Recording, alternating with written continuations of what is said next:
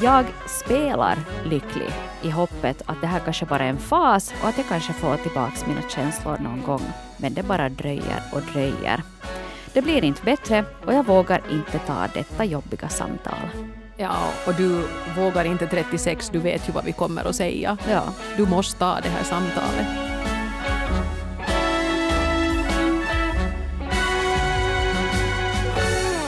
Det händer ju sig ibland i livet att man vet att man kommer att vara tvungen att ta ett snack som inte kommer att vara någon sån där riktigt trevlig pratstund. Ett jobbigt snack. Ofta vet man ju redan på förhand att det kommer att vara kommer att bli ett sånt. Mm. Och man vet att den andra människan kanske blir ledsen mm. eller blir arg eller till och med säger upp bekantskapen.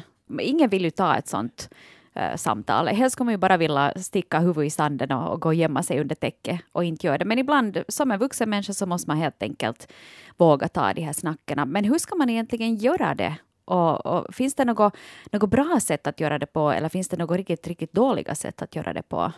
Vi ställde ju frågan till er där ute att vilket är det jobbigaste snack som du någonsin har varit tvungen att ta? Och eh, här blir ju spektret väldigt, väldigt brett. En del eh, berättar om, ja kanske den, den värsta typen av jobbigt snack är ju förstås att måste ge ett dödsbud till någon. Vi har några sådana exempel. Men vi kommer också att ta upp sånt här till stil med hur säger man åt en kompis att hen har dålig andedräkt. Det är också jobbigt. Och jo, det här är ju på helt olika nivåer. Men jag tycker vi ska försöka få med allihopa här i lite av varje i podden idag. Ja, och så ska vi också få lite handfasta tips på hur man ska gå tillväga mm. för att göra det på, på bästa möjliga sätt. Ja. Uh, ska vi kanske börja i den en tyngsta ändan? Jag tycker vi gör det. Så ja. har, vi det, har vi det under lite sådär det jobbiga. Vi tar det direkt, tjuren vid håren. Ja, det, det jobbigaste samtalet man någonsin kan behöva ta är ju till exempel det här som Mommo65 beskriver. Det var en sommarkväll 1989. Jag var hemma med dottern och sonen kom glad hem från sin fotismatch som de hade vunnit 2-1. Grattis, vad bra, sa jag, men sen måste jag ju fortsätta. Vi har ingen pappa mer för han är död. Jag hade just fått ett samtal från sjukhuset att min man dött under operationen efter ett olycksfall. Det fanns ingen tid att försköna verkligheten, så jag sa som det var. Barnen var 11 och 8 år gamla och efter det här har ju inga samtal känts riktigt svåra eller problematiska säger Mommo 65. Mm. Och det förstår jag. Där sätts ju liksom alltid perspektiv efter en sån upplevelse. Ja, och små barn hemma. Att hur ska man förklara det för dem? Mm.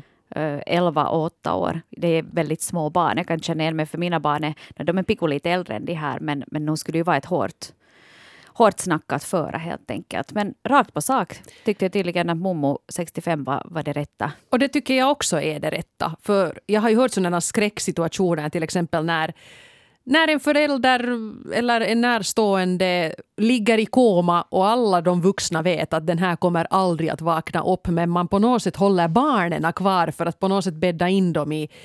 För att de inte ska bli ledsna säger man att det går nog bra, att, att det ska nog säkert ordna sig.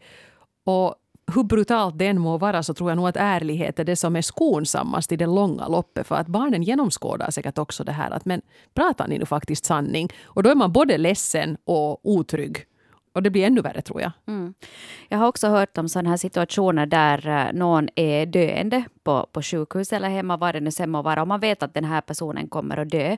Och att den personen känner ett behov av att tala om döden, men ingen av de som blir kvar vill ta det här snacket. Nej, för det är jobbigt. Ja, det är ett jobbigt, snack. Ja, det är ett mm. jobbigt snack, men att sen att den personen som verkligen ska dö då inom en uh, kort framtid, så, så den verkligen skulle behöva få tala om det och tala om sina rädslor och tala om, om den här situationen och ventilera det. Men att det här är också ett snack som väldigt få av oss som blir kvar vill ta. Ja. Och det är kanske något, en bra påminnelse också till oss att ifall du där ute har en, en närstående som kanske har eh, inte så jättelång tid kvar. Att, att våga finnas där också fast det är jobbigt. Jag tänker också, jag som gärna har kontroll över saker. Om jag nu till exempel skulle få veta att jag har ett år kvar så jag skulle ha en lång lista med praktiska saker jag skulle måste gå igenom med mina anhöriga. Att vet ni nu var det där finns? Mm. Och har ni nu hockat det här? Och så här. Om de då bara skulle slå dövörat till och vara så att nej, nej, nej, nu kan vi inte prata om sånt här för det är så hemskt. Så skulle det ju vara otroligt frustrerande. Ja. Ja, men det här, är, det här är, måste jag ju säga nu här som en brasklapp, det här är lätt för mig att säga för att jag har inte varit i en sån här situation. Jag har fått några dödsbud, har jag ju fått. Det har varit sådana äldre släktingar som har gått bort och man har ju på något sätt ändå varit i någon mån beredd på att det här ska hända. Men det här med att en ung pappa dör knall och fall, eh, finns inga bra sätt att ta det, det pratet med barnen. Men jag tror faktiskt att, att Mommo här tog, gjorde det på bästa möjliga sätt. Mm. Vi har ett annat liknande brev eh, som kommer från vikarien, 56 år. Jag har i flera tiotals år gjort olika vikariat i lågstadier i svensk Finland. Och det finns två gånger då jag verkligen undrat efteråt att hur jag egentligen klarar av att berätta det jag var tvungen att berätta för klassen. Ena gången var då jag som vikarie i en klass var tvungen att berätta att deras ordinarie lärare hade dött. Dagarna därefter var horribla. Personal och elever sörjde djupt och det var svårt att trösta alla barn i klassen. Den andra gången måste jag berätta för klassen att en elev i en högre klass råkat ut för en olycka i sitt hem och avlidit. Och den avlidne elevens lillebror gick då i min klass. Båda gångerna finns för evigt inristade i mitt minne. Jag önskar verkligen inte att någon lärare ska behöva göra någonting liknande. Ännu idag så förundras jag över hur jag klarar av det hela, skriver vikarien, 56 år. Vad hemskt. Tänk att, att råka ut för det två gånger dessutom. Men det finns ju en del yrkesgrupper som har det här som sitt jobb. Man kanske är polis eller präst eller, eller läkare och sånt här. De, jag antar att man blir van i något skede att ofta ringa upp någon och meddela det, det värsta tänkbara. Och man kanske blir bättre på det också, har ett visst formulär, ett system hur man gör.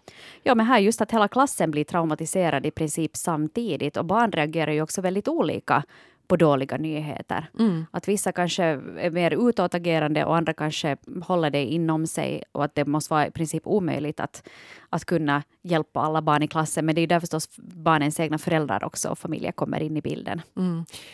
Eh, jag satt och försökte läsa lite på inför det här avsnittet för det finns massvis med mer eller mindre vetenskapliga artiklar kring det här.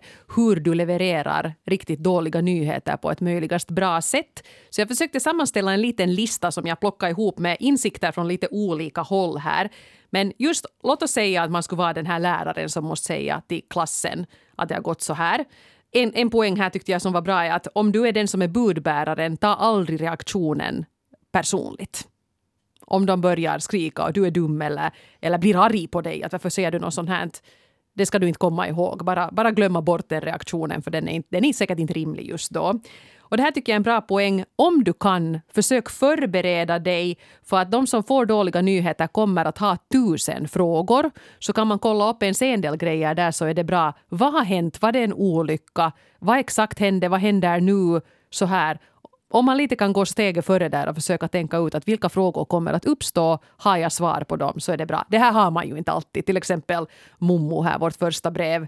Det gick ju så snabbt så hon hann säkert inte kolla upp allt sammans. Men i alla fall, i mån av möjlighet. Eh, att välja plats tycker jag också är en bra poäng. Gärna ett privat ställe om möjligt, inte ute bland folk. Det där kan ju ibland vara en sån kanske lite bakvänd tanke att man tycker det är tryggare att vi är bland folk om, om reaktionen blir väldigt stark eller så här. Men privatplats alltid att föredra. Tänk igenom på förhand vad du ska säga. Exakt hur du ska formulera dig. Kan också vara lättare sagt än gjort, men har man en möjlighet att välja sina ord på förhand så är det ju säkert bra. Och sen det här, var så tydlig du bara kan. Säg det rakt ut, den här är död inte börja på något sätt försöka försköna det på konstiga sätt och förvirrande sätt. För det sista den här som får dödsbudet behöver är ju att bli råddig nu där sen ännu. Utan vara tydlig, det är det skonsammaste. Mm. Mm. Hoho. Hemska saker, men, Faktiskt. men ganska bra poänger där tyckte jag. Om man då någon gång hamnar i den jobbiga situationen att man ska måste föra ett sånt här samtal med, med barn eller vuxna. Det tror jag inte är så stor skillnad. Alla reagerar säkert ganska likadant. Ja, jag tror speciellt om du får ett, ett dåligt eh, och kanske ganska oväntat dåligt bud så då är det ju svårare också att ta in det. Och till exempel det här att om man blir sjuk eller en närstående blir sjuk så då kan det ju hända också att, man, att hjärnan helt enkelt stänger av sig själv. Det är lite som att om du bryter armen så går din kropp i chock för att skydda dig från den där smärtan. Mm. Och sånt kan ju, nu är jag ju inte någon psykolog men jag skulle tänka mig att lite samma funktion kan det finnas att om du fast du får veta att du är dödligt sjuk så stänger din hjärna av sig. Jag tycker många har skrivit om det här, eller det var någon som skrev om det, men jag har hört folk berätta att, att uh, om man får det till exempel höra att man har cancer, Så sen det blir liksom, det bara så tomt i huvudet. Ja, man domnar liksom av för en stund och sen Mm. efter ett tag kanske den där, när det har sjunkit in så då reagerar man på det där sättet som, som man skulle ha förväntat sig att man reagerar. Men först blir man bara så där blasé och så att jaha, okej.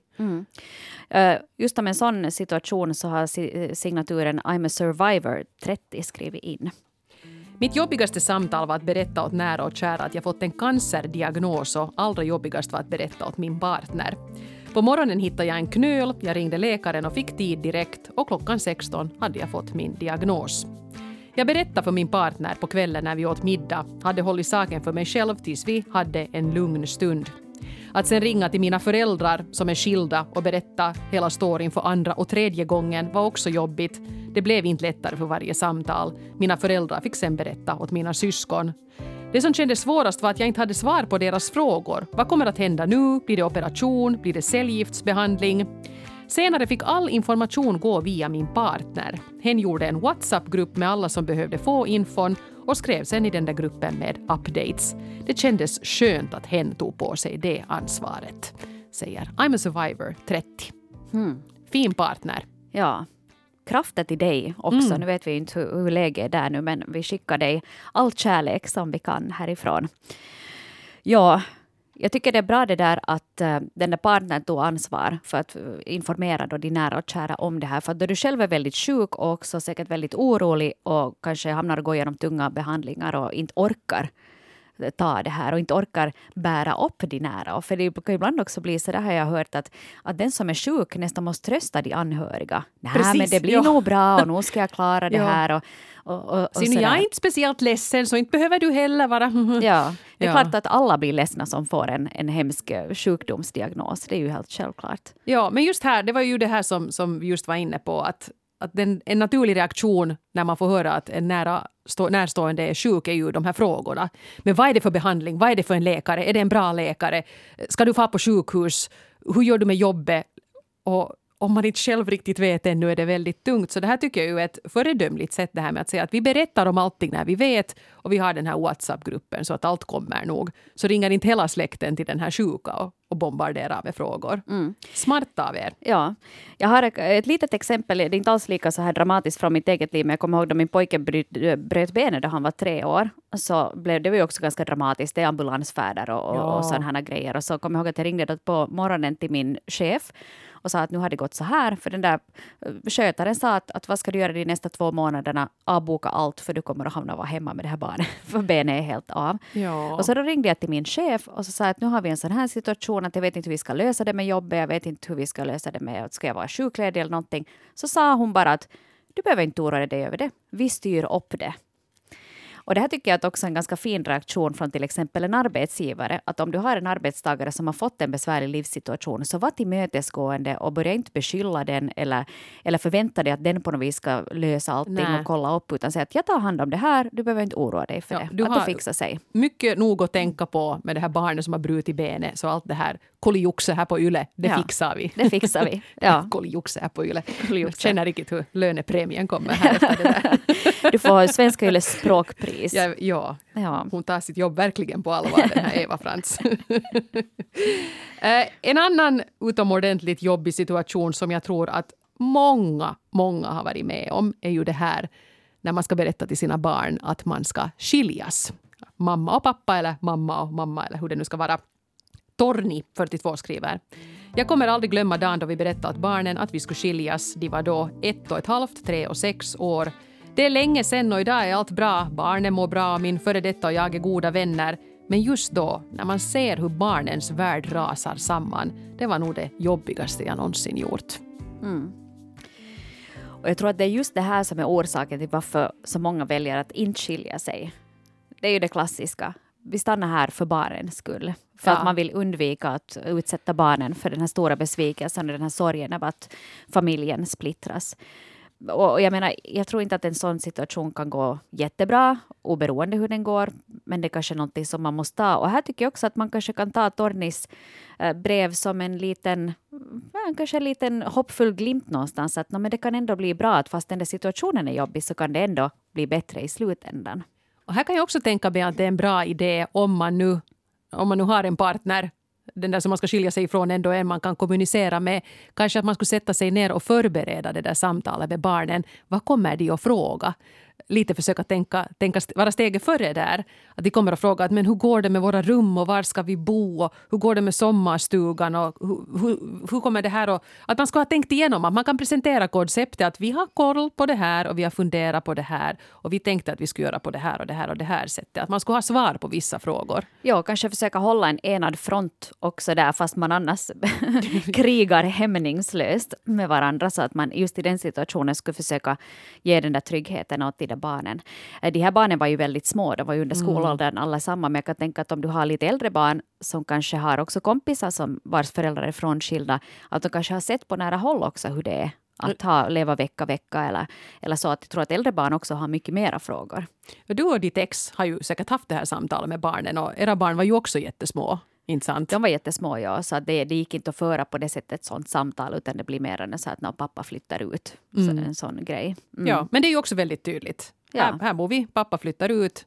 Det här är vårt nya hem. Ja. att just det här konkreta, att man tar det på det sättet. Mm. Ja, men kul, kul samtal är det där ju inte, men jag tycker det låter som att de här också hanterar det på bästa möjliga sätt i en jobbig situation.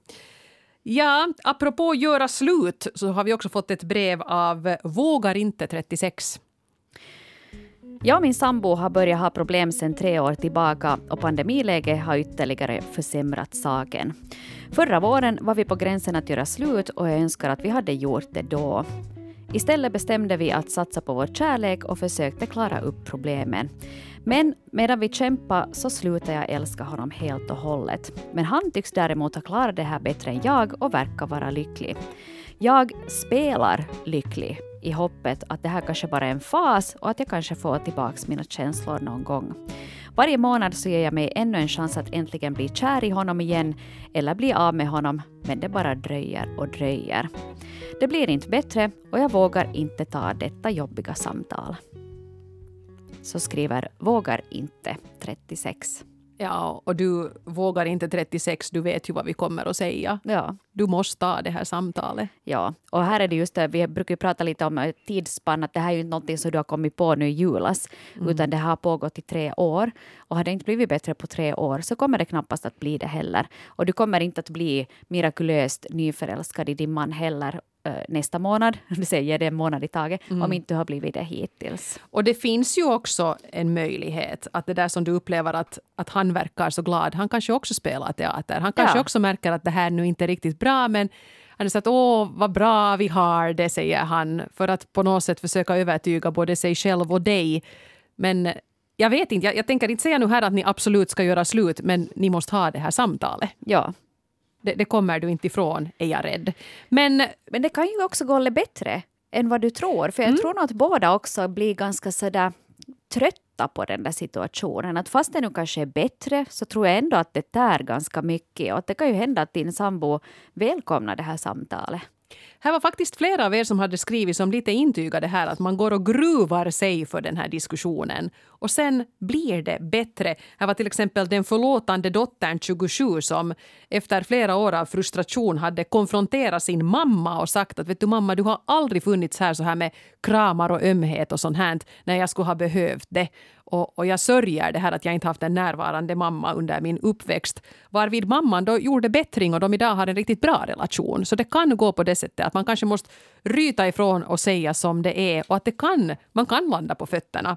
Och här var också Pampas Forever 32 som hade gått och ja, tänkt att en, ett samtal skulle bli betydligt jobbigare än vad det sen slutligen blev. Det finns ett samtal som tydligt definierar mitt liv i ett före och ett efter. Faktum är att det tog mig 5 till 10 år att förbereda mig mentalt för denna livsomvälvande diskussion. Det var den dagen då jag ringde till min mamma och berättade att jag var homosexuell. I slutändan så visade det sig att jag hade oroat mig helt i onödan, men vägen dit var otroligt påfrestande. Jag kände mig flera ton lättare efter det telefonsamtalet. Ja, blir, man blir ju glad av att höra det, men mm. samtidigt blir jag också lite ledsen att tänka att den här brevskrivaren gick där i fem till tio år och mådde dåligt och sköt fram det här och att det kanske skulle ha kunnat må bättre de där åren om, om hen skulle ha vågat höra av sig tidigare. Jag har märkt på något vis under årens lopp att folk har nog en tendens att förstå mycket mera än vad man egentligen skulle tro. Att man kanske tänker att men om jag säger det här så kommer den att tycka att jag är en dålig människa. Och så säger man det till den personen och så inte tycker den att du är en särskilt dålig människa ändå. Och att jag tror att de som är dina nära och kära, de älskar ju dig ändå. Att inte tror jag nu en det finns så jättemånga saker som till exempel kan få en förälders kärlek att försvinna för mm. barnet. Och nu är det ju lite så också att om, om du har en, en släkting eller en förälder som inte går med på det här att du är homosexuell. Det här är jättekrasst men jag tror det är bättre att, att ni inte har samma typ av kontakt då längre. Eh, det är ju hemskt. Ja, men du måste ju leva ditt eget liv. Ja, du kan ju inte förneka den du är. Det där är ju en så viktig grej. Ja, du kan inte börja liksom leva, spela teater för att din mamma ska vara nöjd. Nej, Nej. det kan du inte göra. Mm. Men till dig vågar inte 36 som går och skjuter upp det här jobbiga samtalet. Eh, jag tycker några grejer som, som, som man kan ta med sig här är ju kanske just det här med att som andra har varit inne på. Förbered hur du ska säga det här. Jag är inte speciellt lycklig. Jag vet inte om det här nu går i rätt riktning. Välj tidpunkt, välj setting för det här. Kanske sådär när ni är i en rum och tryggt och bra så att man kan reagera precis som man vill. Om man är hemma till exempel är det ju inte så pinsamt om man börjar storgråta och sånt här. Mm. Och, och vissa sådana här grejer. Visa empati och, och inte sen heller försöka försköna det och dra ut på det att så här. Nej, jag tror det, det är viktigt att man inte är då, då du gör slut så ska du inte ändå ge hopp för att det kanske blir bättre. Nej. Det, det är en stor fallgrop som man inte ska gå i. Och kanske också ha en konkret plan. Jag tror att det vi måste göra nu är att jag flyttar ut. Eller att, att jag far till mina föräldrar i några veckor. Att man faktiskt har sådär att vad är nästa steg nu? Jag har tänkt så långt och nu kommer detta att ske. Ja, precis. Jag tänker där också att kan det vara att om du är jättenervös för någonting kanske har lite svårt för att uttrycka det att skulle det vara en helt dum tanke att fast skriva ett mejl åt den personen där du får liksom i lugn och ro verkligen formulera dig så att det blir tydligt och klart. Ja, du behöver ju inte skicka det. Men det kan också vara helt bra att du skriver ner det på förhand. Ja, eller skicka det. No, men nu är det ju ganska hemskt om någon gör slut med en per mejl. Nej, men liksom att det här är en inledning till diskussionen tänker jag att man skulle få förklara hur man tänker. Jag håller inte med där, för då kan du inte riktigt kontrollera när den här personen får det. No, jo, jag får säga, ja. Det, det ska just gå upp på jobbet och hålla en jobbig presentation och så får du ett mejl av din sambo att vi måste ha ett jobbigt snack ikväll. Ja. jag tycker det nog kanske är bättre, helt bra tycker jag att skriva ner på förhand, förbereda sig, ha, ett, ha typ ett manuskript. En powerpoint. ja, jag, jag har gjort här en presentation. Ja. ja. Med sliding show. Jo, jag tycker nog ändå att man ska försöka kontrollera omständigheterna när den här när det här äger rum. No, ja. Eller fast då ge brevet till personen när han sitter i soffan och går in i, i rummet intill medan han läser. Det kan ju vara ett alternativ. Då vet man ju ändå vad som händer medan han är där. Mm. Mm, jag vet inte. Lås dörren till balkongen. Nej, Nej, Anna! Usch! Usch. Nej, Nej inte det, så. Det, det, blir inte så besvärligt. Jag tror att det faktiskt är, Jag menar, ni har hållit på att kämpa här nu hur länge som helst. Det är lika bra att bara vet du, gör något annat istället. Ja, nej men ta snack. Ta, ta snacket. Vi, vi, vi hejar på dig. Mm. Mm. Ni måste göra det här. Och det är också det mest barmhärtiga att göra din, för din partner. Inte det schysst att ha någon och, och hänga med där och kanske tänka att kanske det blir lite bättre här nu ändå. Om inte ändå du är, du är med på det till 100 procent. Mm. Så lycka till. En 20 plus cycle breaker har också skrivit till oss. Här handlar det om jobbiga snack med en jobbig mamma. Min mamma har haft ångest i hela sitt liv men aldrig riktigt tagit itu med saken. Så nu lever också jag med ständig ångest. Skillnaden är att jag har gått mycket i terapi de senaste åren och lärt känna mig själv och min ångest. I mammas fall så är det fråga om domedagstankar och en ständig nervositet kring allt som är ovisst. Mammas catchphrase är ”man måste nog vara försiktig” och ärligt talat så gör det mig lika förbannad varje gång. Liksom, låt mig vara glad någon gång utan att jag också ska behöva tänka på att vara försiktig. Nå, till slut så hittade jag någon slags sisu och började ryta ifrån och det här gjorde jag varje gång. Och det är emot alla mina instinkter eftersom min mamma överlag är kärleksfull, varm och gullig. Det är jobbigt att ryta åt henne men jag har förändrats och blivit en riktigt jobbig och bestämd människa. Eftersom det är svårt att lära gamla hundar sitta och boomers tenderar vara defensiva och ganska entitled och aldrig riktigt vilja se sin egen del i sina barns mående så är min mamma väldigt trög i sin förändring och sin utveckling. Men sen jag har börjat ryta ifrån så har jag faktiskt sett att hon försöker tänka på vad hon säger men det kommer nog att ta ett tag ännu eftersom hennes gamla vanor sitter i så starkt. Så skriver 20 plus cycle breaker. Ja, jag, jag måste säga att jag, jag brukar alltid, nästan alltid eh, känna, känna stark sympati för er som skriver till oss här. Men nu, Cycle Breaker, måste jag nog säga att jag lite känner sympati för mamma också. För nu förstår jag att du har skrivit det här brevet och att hela, hela, hela beskrivningen av er relation ju inte finns här. Men vad har nu mamma gjort som är så farligt? Hon är kärleksfull och snäll och gullig och så är hon orolig för sina barn. Och i sin oro så kanske hon drar ner på stämningen när du är sådär “jag ska få på interrail!” och då säger hon “men du måste vara försiktig” och då förstör hon din filis inför den här interrailen. Jag raljerar nu här kanske lite men jag tycker det är super att du har hittat en bra terapeut och att du tycker att du har hittat då din röst och, och fått pejl på dina egna känslor. Du, har också skri du skriver också att du har haft en depression som känns bättre. Tusen tummar upp för det. Men var nu lite snäll med mamma. Mm. Måste du nog alltid ryta ifrån? Kan du inte också se lite på henne med kärleksfullt? Att du är nu en sån filifjonka du som är så, tror på alla katastrofer hela tiden. Kan inte vara lite ett behjärtansvärt drag och att mamma nu kanske bara är som hon är utan att du säger att du är en entitled boomer? Ja. Förlåt, jag, ja. jag, är lite, jag är lite hård nu här. Men jag tycker faktiskt att, jag, jag hoppas att er relation blir bra. Men jag tror nog att ni båda, också du som skriver, måste kanske lite se din del i att det har blivit jobbigt mellan er? Ja, och jag är inte helt säker heller på det här. Det är just som, som du sa, att det är bra att man hittar sin egen röst och man vågar säga, säga ifrån och man vågar liksom stå upp för sig själv. Men jag skulle inte kanske gå dit att jag skulle börja ropa och härja tillbaks genast mamma uttrycker lite oro för hur det månne ska gå. Om mamma är oschysst ska du förstås säga ifrån. Ja. Det är helt rimligt. Men om det är det här att hon är jag säger säkert också det här varje dag när mina barn går ut genom dörren så jag säger att gå försiktigt till bussen. Ja, det är halt där ute. Det är halt. Jo, ta dina bättre skor på. Ja, se till att du har de där fleecestrumpbyxorna ja. Har du säkert under. telefonen med? Det, ja. det kommer helt enkelt med föräldraskap vi kan inte riktigt rå för det och då tycker jag att jag skulle bli jättesårad om något av mina barn skulle skrika att varför måste du alltid förstöra min filis med att vara så nojig? Ja. No, jag är nojig för jag älskar dig, förlåt! Ja. Ja. Ah, boomer, upprörd!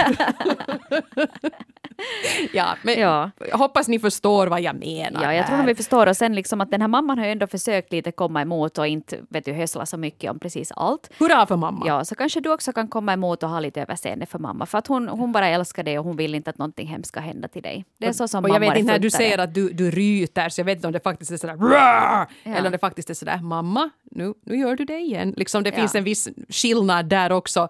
Helt okej okay att du gör mamma uppmärksam på sådana tendenser som irriterar dig, men ni ska inte ryta. Nej. Om mamma ryter, var försiktig! kan du säga sluta jobba! Men, men, men om, om mamma säger, var försiktig, så inte ska du ryta då. Mm, oj, oj. oj, oj. Jag blev... Uh, uh. Det har vi framför oss ännu, Eva. Nu kom förklimakteriet. Ja. Är så hett här mitt i allt. Ja. Ska vi hinna ännu med ett brev? Ja, uh, det här är en riktigt knepig situation det här också. Det här tror jag också att många har varit med om. Eh, det här med när man har en kompis som har något för sig som man borde påtala i egenskap av kompis, men man lite drar sig för. det här är, här är ett fall där signaturen redan är liksom en liten sån här föraning om vad som komma skall. Stinkbombens kompis 46 har skrivit till oss. En nära vän till mig hade länge dålig andedräkt. Jag är otroligt luktkänslig och stanken var ibland så motbjudande att jag ryggade tillbaka när hon kom. Men hur ska man säga till en vän att hon stinker? Det känns otroligt intimt. Tänk vilka smärtsamma tankekedjor ett sådant här påpekande sätter igång. Oj nej, hur länge har jag luktat illa? Har alla tyckt att jag luktar illa hela tiden och varför har ingen sagt någonting? Nå, en dag hade vi stämt träff på ett café och stod i kön till kassan.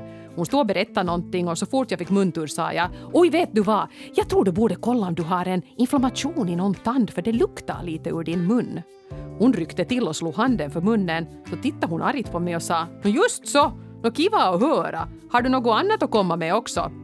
Vår kommunikation är ofta rätt fram med en nypa humor men nu var det inte rolig lättsamhet jag hörde i hennes röst utan sårade känslor. Förlåt, sa jag, men jag kände att jag måste säga det här, för vem annars ska säga till om inte jag som är din nära vän? Nåväl hur som helst, sa hon och så fortsatte hon sitt resonemang från tidigare och låtsades som ingenting. Och jag tror faktiskt att det var det bästa, för ärendet hade nått fram. Vår relation förblev bra och vi har inte talat om hennes andedräkt sedan den dagen. Hon har antagligen varit flitigare med att använda tandtråd eller besökt tandläkaren eller någonting. För jag tror ju ändå att jag gjorde henne en tjänst trots att det var smärtfyllt i stunden. Och jag lyfter ju på hatten för att hon tog det väldigt bra. Skriver Stimpbombens kompis 46 år. Alltså jag tror ju nog att det här är någonting som, som uh, vi alla går omkring och nojar oss för emellanåt. Att är det så att är jag den där som alla pratar om att usch vad hon luktar illa? Den där skräcken att tänk om jag har gått omkring här och luktat förfärligt. I 20 och stått år. här och skrattat alla mina kollegor charmigt i ansiktet. Alla är bara så att Harry, Åh, borde vi köpa tandtråd till Frans här i Oj nej, nu kommer hon igen. Ja, Ja. De här munskydden har nog varit en välsignelse. Ja. Jag tror, det var ju många som sa att munskydden gjorde eh, en påmind om ens egen andedräkt. Att man Jo kanske då. insåg att, att okej, när du hamnar och börjar andas in din egen utandningsluft så märker man att okej, nu måste jag kanske börja skärpa mig lite med tandborstningen här. Sen har alla gjort det där rookie-felet att man tar en sån riktigt stark halstablett för att fräscha upp andedräkten. När man har munskydd på då far de här Ja, vickångorna ja. rakt upp i ögonen på Ja, det är helt hemskt. Och man ser man ut som att man gråter. Men faktiskt, det här eh, stinkbombens kompis, jag tycker också att det var, det var väldigt bra att du, du gjorde det här. Eh, kanske lite, lite brutalt sådär på ett café i kön och sådär när hon mitt, var mitt i en god historia. Det är kanske min enda invändning här. Men å andra sidan ganska effektivt så här att att låtsas att du kom att tänka på det här i, i stunden, sådär helt apropå. Att det, det är liksom värre att säga att, vet du, att jag i flera månader ju gått här nu och hållit andan när du pratar för att du luktar så illa. Ja. Att faktiskt låtsas som att det var där och då som det slog dig och hitta på det här med inflammerad tand och sånt här. Det var ju ganska fiffigt alltså. Det var ganska fiffigt, Att borde ja. du få kolla upp det, för då kan en tandläkare kan ju säga att nej men hej, att din, ditt, eh, din tandhygien är inte tillräckligt bra, att du måste börja borsta lite bättre och använda tandtråd. Och sen ännu det här med andedräkt, det är ju grejer som man kan påverka ganska lätt genom att faktiskt gå till tandläkaren och, och kolla upp det eller fundera att vad, vad äter jag eller kanske den här ketogena dieten inte riktigt är min, min jotto sen heller. Nej, det lär inte vara bra för, för andedräkten har jag Nej, hört. det är det icke. Nej. Nej. Men, ähm, eller hur är det sen att om du har fast en, en dejt som har eländig andedräkt, om du ska då vet du, idka lite närmare umgänge med den personen. så då är det ju inte heller så jättefräscht. Jag kommer ihåg, jag hade en gång en sån här dejt och han hade ett sån här skägg längre skägg och jag kommer ihåg att det där skägget luktade liksom gamla matrester. Att det var inte liksom ur munnen utan det var det där skägget som var smutsigt. Jag- fann det ganska obehagligt. Ja. vad gör man då? Jag Man dumpade honom. Och jag menar, inte, men, inte tror jag att någon förväntar sig att man ständigt ska gå omkring och dofta som en nyponros, vet du, från topp till tå. Men att om det, om det nu verkligen är ett problem, och jag skulle åtminstone önska att, uh, om no, att om alla går omkring och tänker det, att någon skulle säga det till mig. För då kan man ju liksom åtgärda det ändå på något sätt. Mm. Men hur är det om det är sånt som inte just andedräkt eller ett, ett skägg som luktar eller sånt här. Det är ju ändå grejer som är, jag menar, man kan antagligen arbeta bort det eller det finns åtgärder att vidta. Men om en kompis exempelvis är jobbig i största allmänhet, skriver mycket pinsamheter i, på sociala medier för att återkoppla till, till förra veckans avsnitt. Hur ska man göra då? Om till exempel man har en vän som tror att hen är rolig men eh, de verkar nästan lite sexistiska, de skriv, saker hen skriver. Fast du kanske förstår hur det är menat. Hur tar man det då? Jag skulle kanske nog på något vis kanske inleda ett samtal med att, att, vet du, att, att jag hade ju lite svårt det här med ironi i skriven text. Samma är det också på radio som är mitt medium. Det, man måste vara väldigt övertydlig för att ironi ska funka där. Jag skulle kanske säga till den här att, att jag vet hur det är menat, för jag känner dig och jag vet att du tyckte att det här var lite kul och att du menade det ironiskt. Men då man läser det, så där mitt i allt, så låter det som att du faktiskt menar det. Att stäng gränserna. Fast jag vet att du var så här att haha, stäng gränserna, det Ja. ser alla gamla farbror. Ja. Vet du, att, liksom att, att du kanske måste tänka på att istället vara övertydlig. Att, att du framstår lite som en rasistisk Det där var eh, lätt att homofob. missförstå. Ja, Ja. det var lätt att missförstå. Att, att liksom, kanske vara lite med, sätt dit en emoji eller någonting. Att, Ja. att folk kanske tror att du är argare än vad du egentligen är. Att Mm. jag, jag skulle nog åtminstone där också vilja veta att om man är, är väldigt jobbig på något vis. Eller kanske säga till att, hör du att jag tycker att du inte ska skriva saker på SOME efter klockan 23 på lördagar. För det brukar ibland lite märkas att, att det har varit cocktail hour. Just det. Och sånt här. Jo, no, nu är det ju, det är ju, det är ju risky business det där att ta jobbiga snack med sina vänner. Men man måste vara väldigt noga med att förmedla det här då att det här är nu till hundra procent för ditt eget bästa som jag tar det här. Och för att jag är din kompis och för att jag bryr mig om dig. Mm. Det finns alltid risken att den andra blir så, så sur eller, eller sårad eller generad att vänskapen får sig en törn där. Mm. Men jag tycker ändå att man har gjort rätt grej. Som. Ja. Jag, jag, menar, jag har nog också säkert någon gång haft, varit, varit i den här situationen att jag har varit den jobbiga eller, eller den som luktar eller så här. Och det är ju hemskt att få det där. Men kanske sen när man lite, först blir man ju sårad och till sig och nollo. Men sen när det sjunker in så är man ju nog ändå tacksam att, nå bra att, att du sa så att jag mm. kan bli av med det här. Ja, för mm. det mesta går ändå att åtgärda. Men gör inte så här som, som lyssnare gör när de vill skriva elaka saker till oss här på radion. Då skriver man så här. Hon gör alltid så här och många med mig irriterar sig på det. Och så skriver du det i versaler. Ja. Mhm. Mm. Så ska ni inte göra om ni vill att vi här på radion ska ta er på allvar. För ja. konstruktiv och vänlig kritik tar jag alltid till mitt hjärta och försöker göra bättring. Mm. Mm. Hey, hördu Eva, ska vi ännu ta här några konkreta tips Ja, det fanns gott om tips på nätet om du till exempel är en chef som ska ge sparken till någon. Och då tyckte jag att det här kan man kanske ta och anpassa till flera olika former av jobbiga samtal. Till exempel, slösa inte bort personens tid med chitchat och småprat, utan gå ganska rakt på sak. Om du ska ge sparken till någon så var det inte såhär, hur är det med hunden? Mm. Just så, planer för sommaren, utan rakt på, det här blir ett jobbigt samtal och sätt dig ner. Och nu börjar vi. Och sen att inte bädda in de dåliga nyheterna i hemskt mycket beröm. Det här gäller kanske också om man ska göra slut med någon. Att man öser på med att du är en så underbar person tills den andra personen säger men varför gör du slut med mig om jag är så underbar? Mm. Att, vad, vad är grejen här nu då? Det blir bara råddigt.